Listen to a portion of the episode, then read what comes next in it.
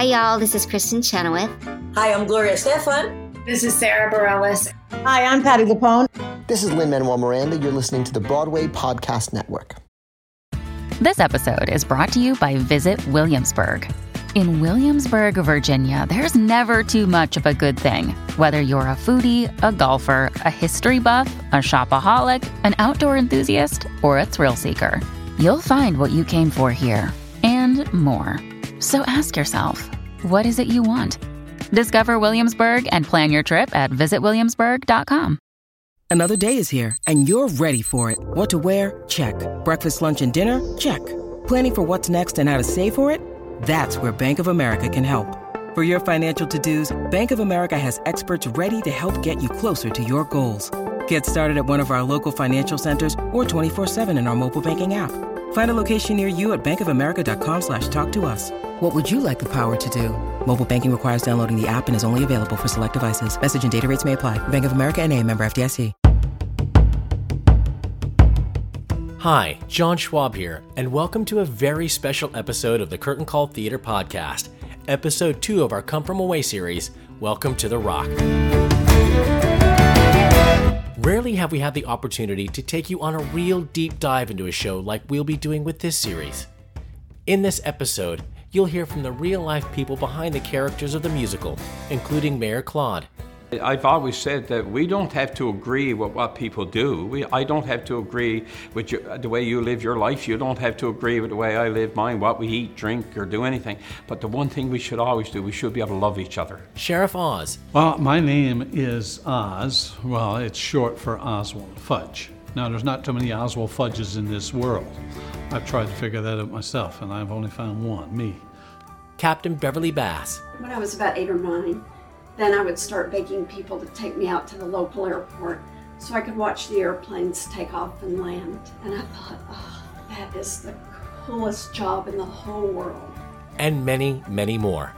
And if you didn't know already, Come From Away tells the true story of when 38 planes and thousands of passengers were diverted to this tiny community in Newfoundland on the northeast corner of North America. And people were invited into uh, the locals' homes. They were given everything fed, housed, uh, and people changed their lives there. They fell in love, uh, they, they made lifelong friendships, and it's this extraordinary story of kindness set against the backdrop of this terrible tragedy. you just heard the voice of David Hein, one of the writers of Come From Away. But where and when did this incredible story begin? How did the inhabitants of a small rural community on a Canadian island come to be involved in a musical that transformed one of the most tragic days in human history into one of the biggest shows in modern times? Find out in this series of Welcome to the Rock. Welcome to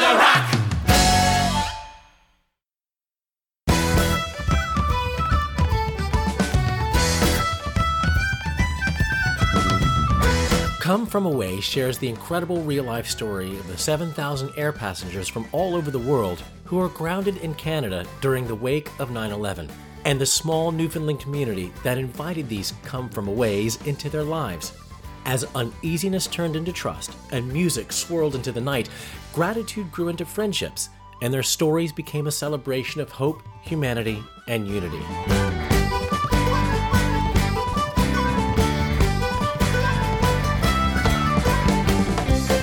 We have been extremely lucky to be able to sit down with the real inhabitants of Gander, the folks of which the characters in the musical Come From Away are based. We wanted to get the story directly from those that were affected by the events of 9 11. For the people of Gander, Newfoundland, nothing could have prepared them for a day that would change that town and its inhabitants forever. But before that, I think it's important to get a sense of the town to set the scene. Gander in Newfoundland, Canada, has one of the largest runways in North America due to its value as a wartime refueling pit stop for Allied aircraft during World War II. More than 20,000 aircraft made their way through Gander during the war, and by the 1950s, Gander Airport was one of the busiest in the world, handling over 13,000 aircraft and a quarter of a million passengers a year. But with the dawning of the jet age, Gander Airport has become far less busy, and today mainly serves business jets on transatlantic routes. Here's Mayor Claude Elliott. Uh, my name is Claude Elliott. I'm the former mayor of Gander, Newfoundland. Gander is the crossroads of the world by hair. So every flight that leaves Europe in the, in the morning to come across, once you get over halfway across, the nearest airport is Gander. So any emergencies or anything, if there's a storm anywhere, then they all they bring the planes to Gander to land because we're the closest airport. Nearly half a decade on, Gander would see airplane traffic like they'd never seen before. Well, on September 11th was just like any other ordinary day in Gander, and uh, you know it was a beautiful day, and uh, we, uh, I was at Tim Horton's coffee shop uh, where I go almost every morning, and when someone came in and said that a plane had crashed into the World Trade Center in New York, I never paid much attention to it at that time because, I mean, we know there's a lot of planes going in and out of New York, and an accident is possible to happen. My name is Diane Davis, and I'm now a retired teacher from Gander Academy. And on September 11th, I was teaching grade three French immersion. Our bus drivers were on strike. My husband, who's a janitor, was on strike and um, partway through the morning, children were coming and going whenever parents brought them. And a mother came in a little bit after 10 and said, A plane hit the World Trade Center, and I'm here to pick up my son. And we didn't see those two statements as being related. And 10 minutes later, another woman came in and said, The second plane just hit, I need my kids now. And our whole day changed.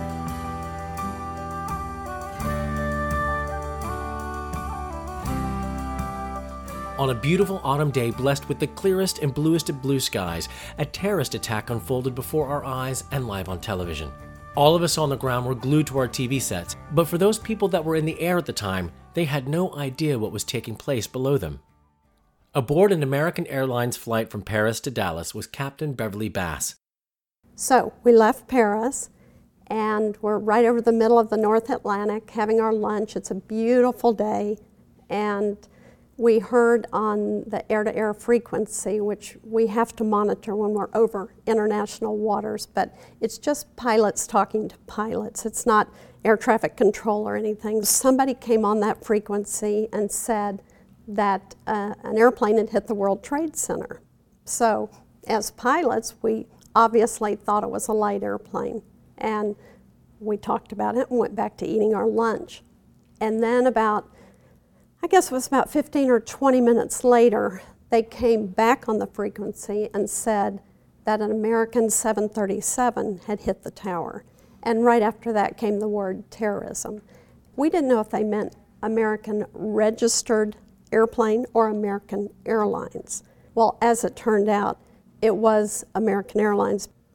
Right after that, we learned that New York's airspace would be closed, which really didn't affect us because when you fly from Europe to Dallas, you take a, a very northern route and you don't go through New York's airspace. So they then shut down all of the US airspace. That obviously did affect us, and we started planning for a divert. We're plugging in all the cities in our computers Toronto, Montreal, Calgary, Edmonton, all the big cities in Canada and then we learned, um, again on air to air frequency, that we would get our orders at 50 degrees west longitude. When we got to 50 degrees west, which is when you come in contact with Gander control, they then told us to land the airplane in Gander and land now. And of course, that's never happened to us. For Captain Bass and 37 other pilots heading across the Atlantic, there was only one option landing immediately. Kevin T and Kevin J talk about their experience.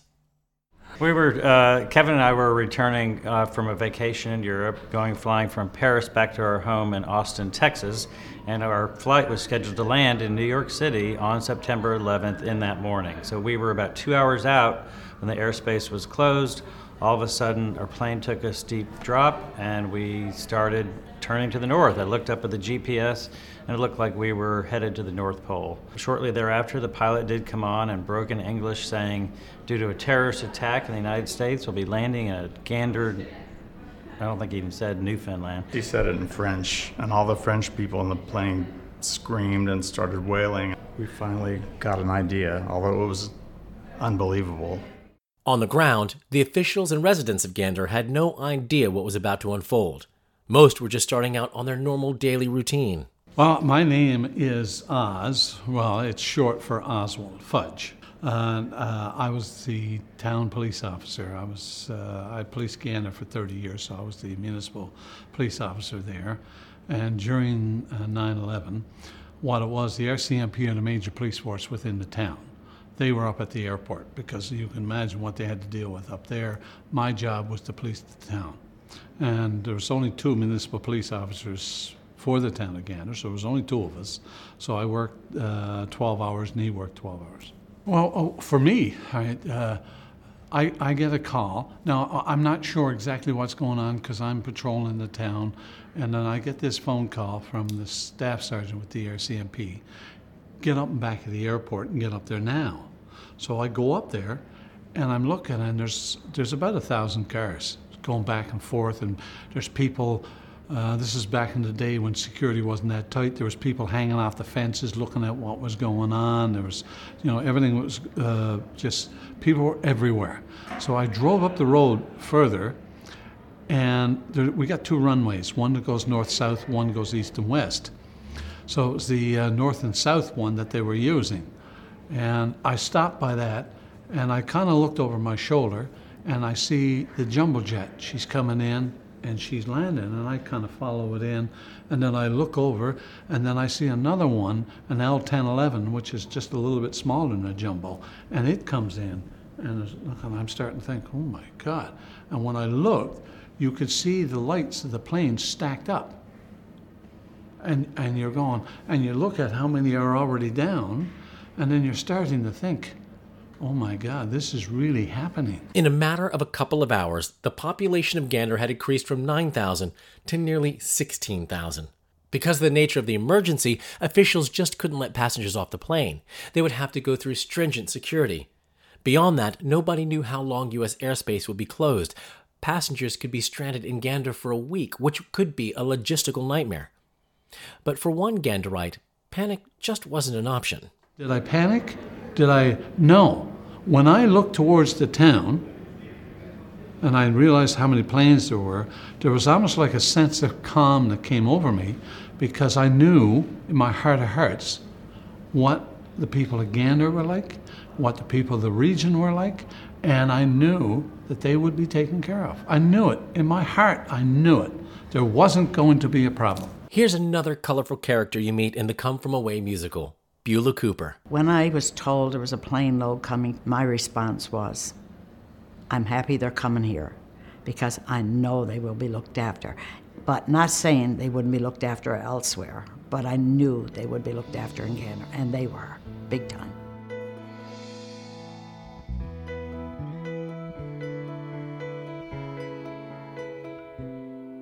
Residents in Gander were trying to prepare the plane people, as they would come to be known, for what was happening, basically as soon as they landed, something that Beverly Bass was grateful for. And we actually landed about 10 or 10:30, I think, Tuesday morning.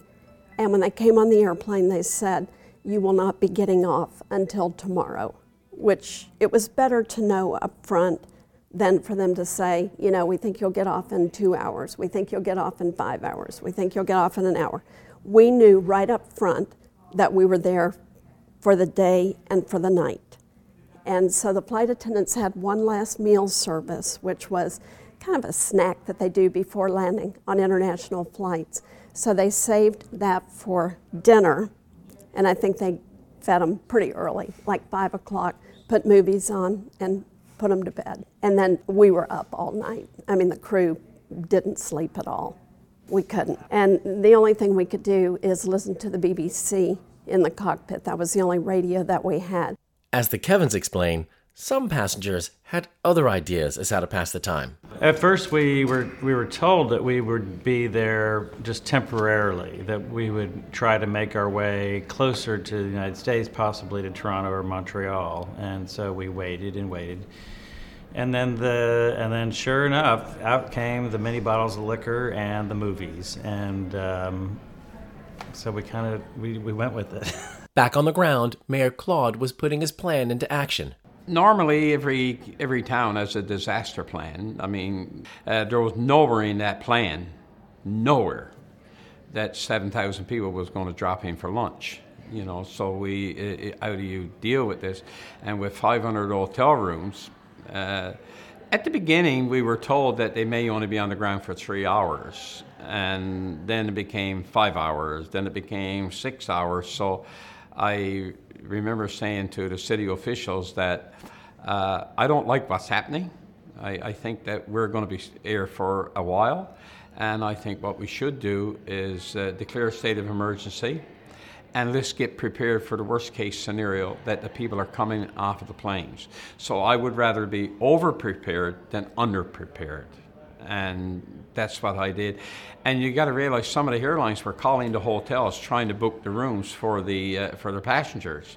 So once we declared a state of emergency, we controlled everything in the in the community, and we wanted to keep the rooms for the crews of the plane. You know that they were the ones who was going to need proper rest, and the rest we would put them out in different places. And when we filled up every service group, church, or anything in Gander, then our neighboring towns started to take some people. So out of 7,000, there was about 4,500 people stayed in Gander, and the other 2,000, you know, 2,500 stayed in communities outside.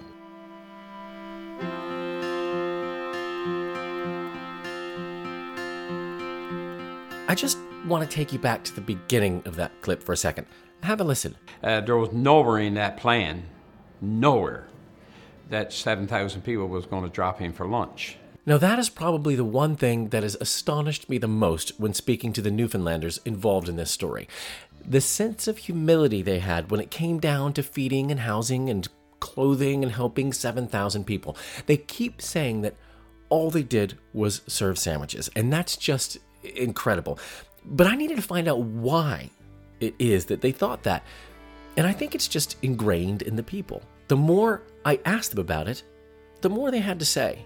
Uh, Derm Flynn, uh, former mayor of the town of Appleton. I was mayor in 9 11 and been mayor for many years since, uh, until recently retired in the past year. And uh, Gander Airport is our airport as well. And of course, there's uh, the communities of Lewisporte, Gambo, Glenwood, Norris Arm, and of course Appleton and Gander all came forward that day to uh, to try to look after 7,000 or so people that just dropped out of the sky on our doorstep. People knock on our doors in Newfoundland. If it's a Newfoundlander, we'll invite them in. If it's a come from away, we'll invite them in. We look at the person as a person, not as possible enemy or a, or a, or a possible threat to you. It's it's not that way in probably in big cities and that type of thing. But uh, you know, I mean, it's it's a reality that we live on a day-to-day basis. A lot of people still don't lock their doors in our little communities. See, you got to understand. I guess you'll say understand Newfoundland, but you have to st- understand the culture and the history of Newfoundland. You had all these small communities around that uh, back back in the 40s and 50s, you had no highway. You had nothing. So the only people that you could rely on was the people within your community. So if something serious happened, your neighbors came to your rescue. If you needed food, your neighbors came to your rescue. We still have that that thought, that mentality, that way of uh, love thy neighbor, and if you can help them, help them. So it's it's it's that type of mentality that we have. Here's Beulah again. It's inbred in you. I I grew up in that situation. You had a loaf of bread and your neighbor had none, you share it. And uh, we, we always help each other. My husband used to have a saying, You never miss what you give away. And it's so true. So true.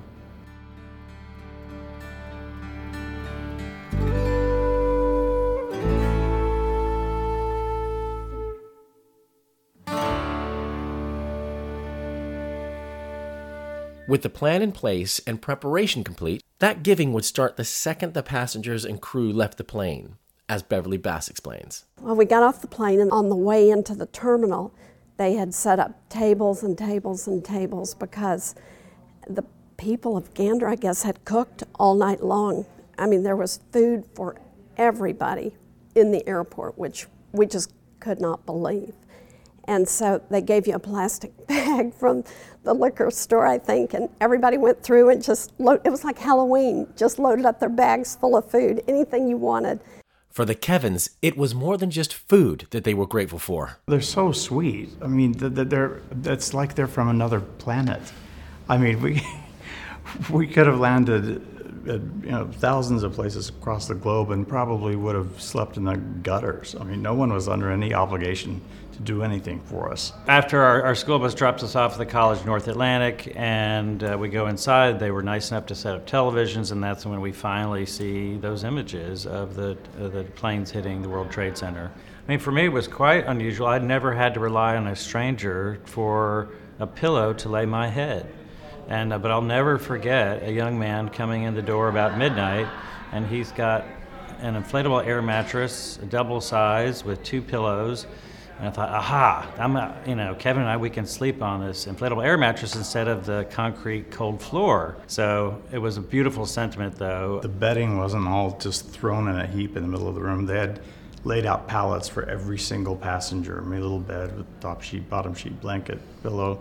I mean, we were all right next to each other because this was just these were just classrooms. We finally realized why we'd been on the plane so long. We thought they'd been getting ready. I mean, this is not the sort of thing you can drill for. They had been playing it by ear, and the, just the whole community mobilized instantly. From that moment on, the story of Come From Away began, and the Newfoundland hospitality never stopped. Mayor of Appleton at the time, Derm Flynn, describes how the community were able to feed the masses, which leads to one of the funniest moments in the musical. Everybody in the community was involved in different things. There was hardly anyone home in their, ho- in their houses, so when when Tom uh, was uh, was helping me with the barbecues, he said, you know, you're taking somebody's barbecue, and then we're taking another barbecue. You know, if you did this in New York, you'd probably be shot. So, and meanwhile, he was waiting at his truck, and he's sending me into people's yards to take their barbecues, and you know, it is not something I would do at home. I would never. First of all, even though there were no fences, I wouldn't go on someone's property, and. Um, and then as I'm wheeling them out, they're squeaking and pulling them out of people's yards. So even though I'm trying to sneak them out, they're making all this noise. And uh, down two houses, there was a, a gentleman sitting there and, and saying, "Where are you going with the barbecue?" I said, "Down to the community. Derm's right here."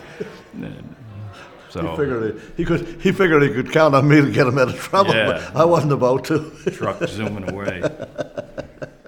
Knowing how alone and out of place the plane people were, there was definitely one thing that the community could do to make the visitors feel like they belonged. They got screeched in. Here's school teacher Diane Davis to explain. So, screech in ceremony is um, not as traditional as many people think, but it's basically a ceremony that we use some of our New- Newfoundland culture and a little bit of humor and some music to initiate a come from away. And there are many variations, but the most correct and proper variations would involve probably eating some bologna, definitely kissing a cod, and it just doesn't count unless you have screech. It's a variation on a Jamaican rum, and at the end, you're given a ceremony and you're considered an honorary Newfoundlander. Uh, we also consider you an ambassador and a member of our army.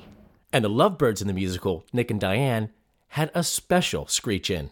And we were screeched in. Yeah, honorary Newfoundlanders. And uh, the master of ceremonies, uh, he was a justice of the peace, when he discovered that we weren't married because he thought we were married. Because we were hanging out together? Yeah. He offered to marry us. He said, Well, would you like to be? And this lady here goes, well, why not? Why not? I'd had two and, beers, just like in the show. And uh, I did. I bought her two more. Uh, After five days of getting to know the come from aways, with the inhabitants of Gander and the surrounding communities giving up their food and homes, showing a hospitality that many had never seen before, it was always going to be hard for everyone to say goodbye. Mayor Claude sums it up best. We had people in Gander from 95 countries. Thousands of people staying in people's homes, and they had that personal connection. When the last plane that left And, you know, we looked at the people's faces. So when we saw the tears of joy, we didn't need anything else. We knew we had done what we were supposed to do. Uh, I always say that on the first day, we had 7,000 strangers. On the third day, we had 7,000 friends. And on the fifth day, we lost 7,000 family members.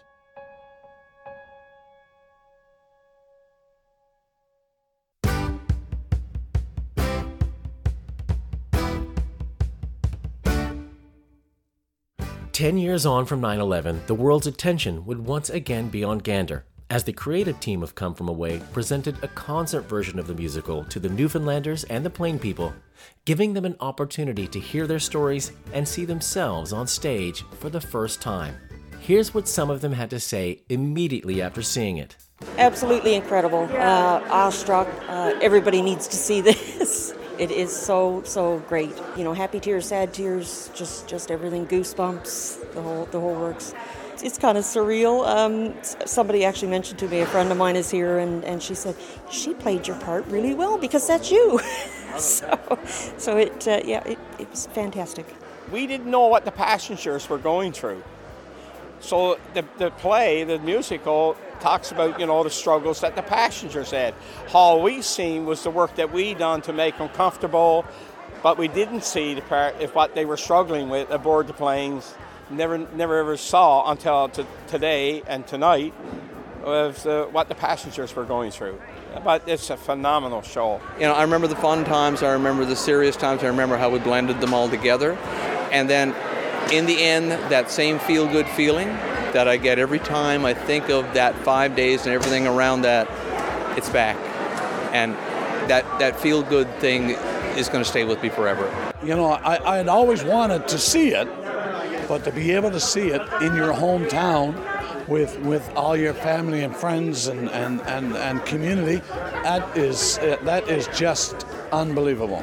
Like there was there was a lot of stories that I had told, and there were stories that I'd heard told by colleagues, and then because they amalgamated characters, you knew even if it wasn't the exact same story, you knew that that's what happened in another spot, or you maybe heard somebody who was involved in it before, and it, it, it was phenomenal. The music was amazing. Uh, Reg Wright at the airport says, So you're going to write a musical about people making sandwiches? Good luck with that.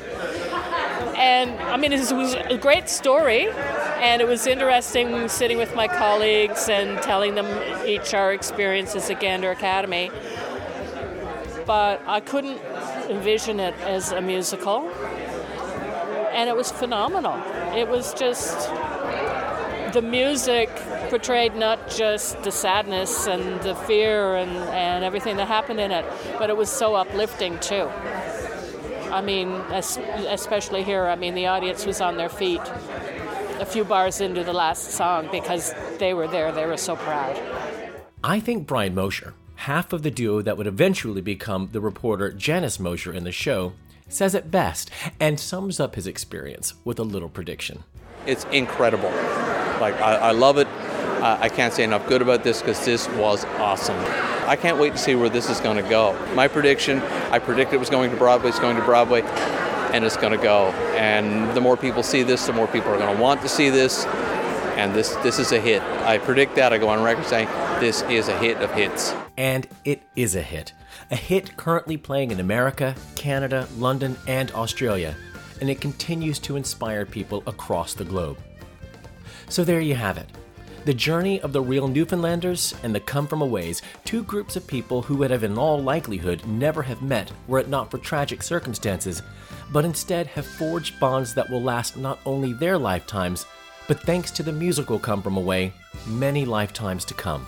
Join us for the next episode when we talk to the producers of Come From Away and discover just what it takes to bring a small town Canadian musical to Broadway, the West End, and beyond. See you then.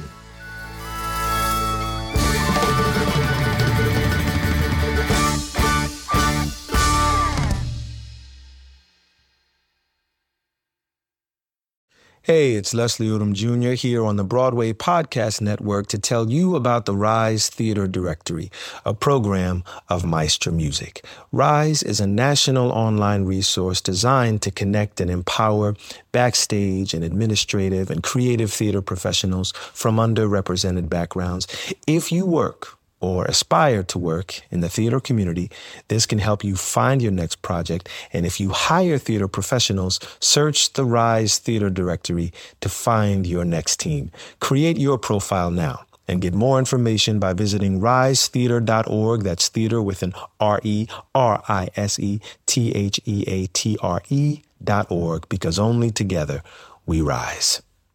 Life's better with American Family Insurance because our home policies help protect your dreams and come with peace of mind. Save up to 25% by bundling home, auto, and life. American Family Insurance. Get a quote, find an agent at amfam.com. Products not available in every state. Discounts may not apply to all coverages on an auto or home policy. Discounts do not apply to life insurance policies. Visit amfam.com to learn how discounts may apply to you. American Family Mutual Insurance Company SI and its operating companies American Family Life Insurance Company 6000 American Parkway, Madison, Wisconsin.